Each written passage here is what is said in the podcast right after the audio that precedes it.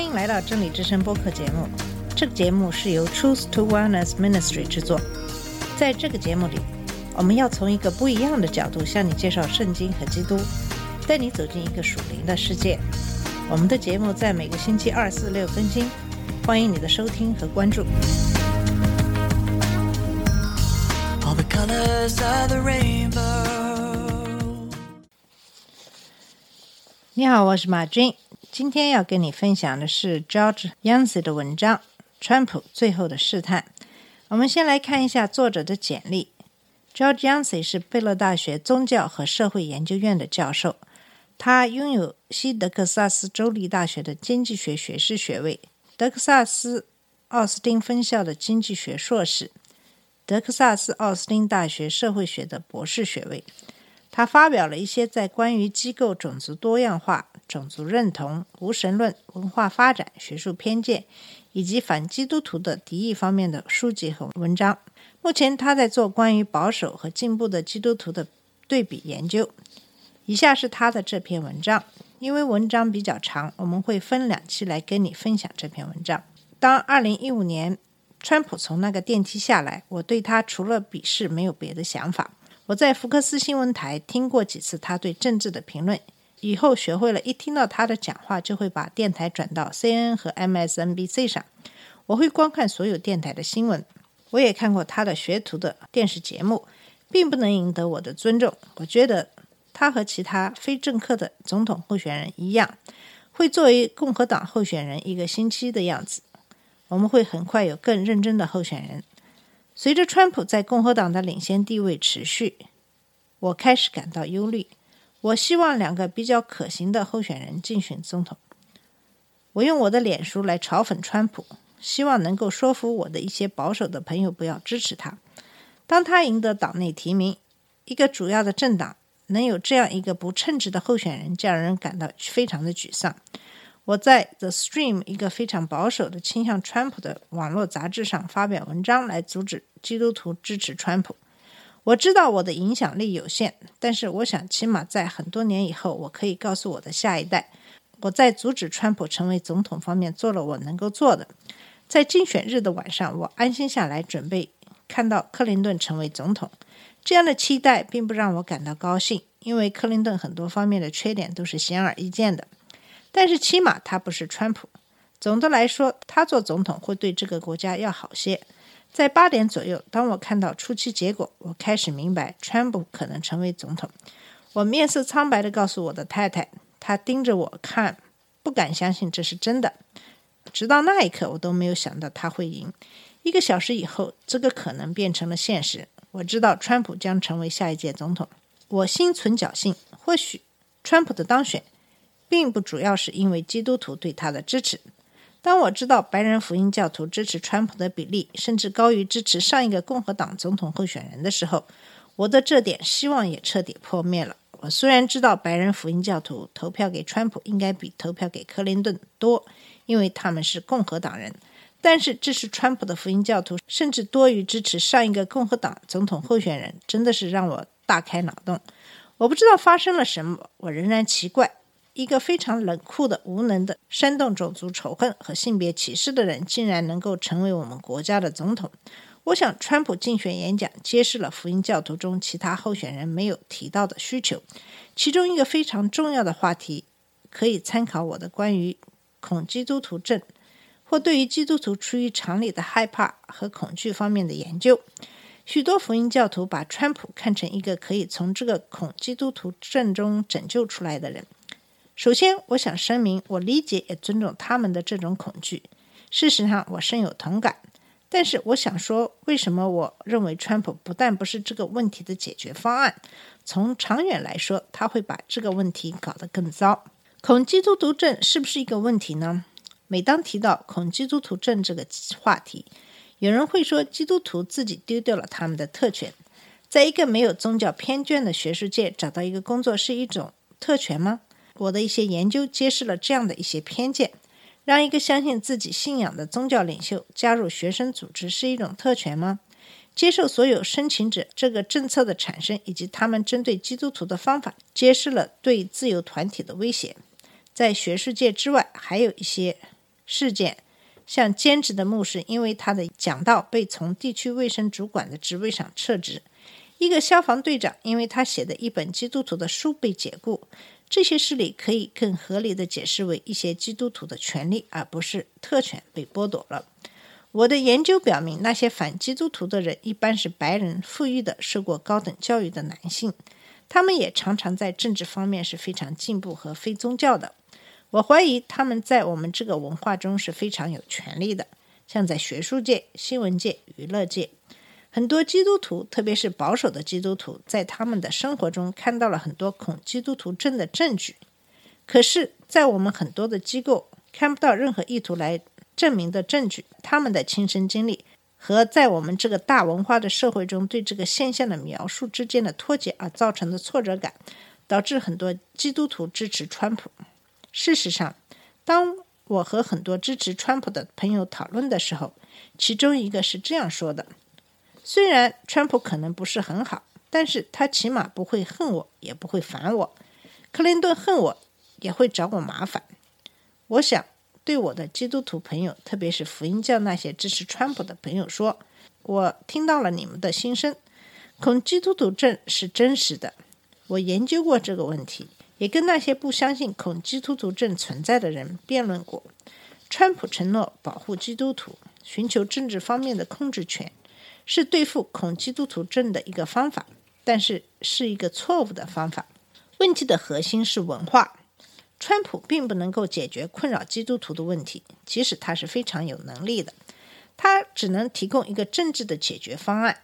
可是这个问题是一个文化的问题。川普所能做的是通过把这个文化转变成对我们的更加的敌视，而把问题恶化。我们一般会低估文化的巨大影响力。看看文化是怎样在我们这个社会中改变我们对种族的看法。奴隶制被认可，因为我们这个文化接受了它。只有当废除奴隶制的力量能够使我们这个社会拒绝奴隶制，我们才能发动一场制止它的战争。跨种族婚姻，直到我们文化价值改变了，我们这个社会才接受它。我们大部分是根据我们所持有的文化价值观来看待我们的种族问题。同样，这个社会怎样来看待基督徒，是由文化的价值观形成的。几十年前，基督徒在社会中的地位是非常重要的，甚至占主导地位。可能偶尔会有反基督徒的势力发生。系统的来说，在这个社会中，是一个基督徒比不是一个基督徒要好些。反基督徒的敌意一般是不被鼓励的。现在的情况不是这样。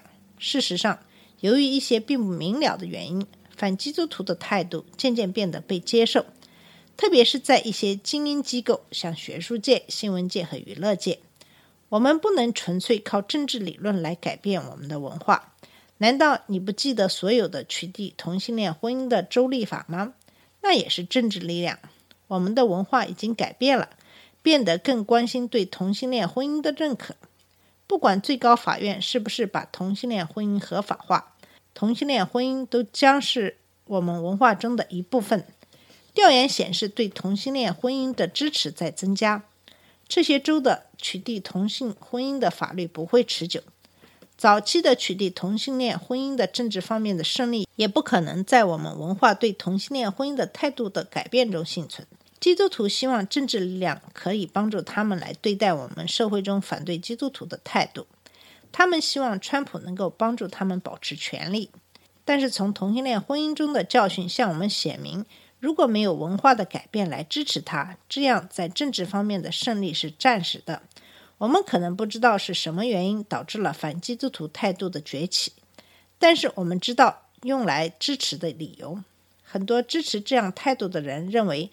基督徒是偏执的、不宽容的、种族主义、没有思考能力、粗鲁的，这些也是川普总统所具有的特征。基督徒是川普的忠实的支持者，强化了恐基督徒症的一些固有的观念。具有讽刺意义的是，对川普的支持从长远来看会强化很多文化的固有的对基督徒不利的观念。不可否认，从短期来说，我们从川普那里可以得到一些保护。但是这是非常短视的。长远来看，任何因为川普而得到的法律方面的保护，都会因为福音教徒对川普的支持而被更多的反基督徒的文化所推翻。我们可以看一下，当我解释这个论点的时候，遇到的一些不同的观点。一个观点是我们应当看到川普总统在最高法院方面所做的。如果在一个方面川普显示出一点能力的话，这就是他对法官的提名，然后是参议院多数党领袖 Mitch McConnell 对提名的通过。当然，这些法官在一些政治议题方面能够对保守的基督徒所关心的问题做出有力的判决。我也明确提出，川普总统在短期来说，在对待这些问题上是非常有利的。当然，联邦法院最高法官的任命是终身的，所以可以公平地说，这个短期也是可以持续一段时间的。但是，尽管是终身的任命，也有到头的一天。如果我们文化有了很大的改变，广泛的接受恐基督徒症，那么这些文化的情节将要比这些法官所持续的时间更长。最终，他们就会被跟这些有敌意情节的人站在一条线上的法官所代替。所有的这些胜利都是可以被推翻的，就像在州里的关于反同性婚姻的政治胜利一样。如果文化深深根植于恐基督徒症的态度，如果那种宗教偏执被接受的话，我不知道那些由对基督徒没有同情的法官所带来的改变是不是还有机会被挽回。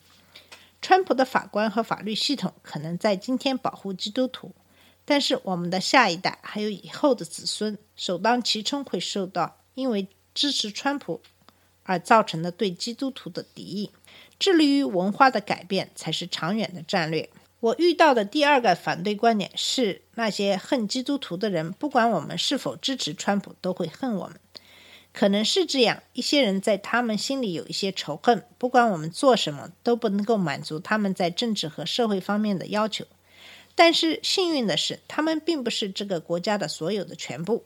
很多人不恨也不爱基督徒，他们过着他们自己的生活，并不太多想到基督徒。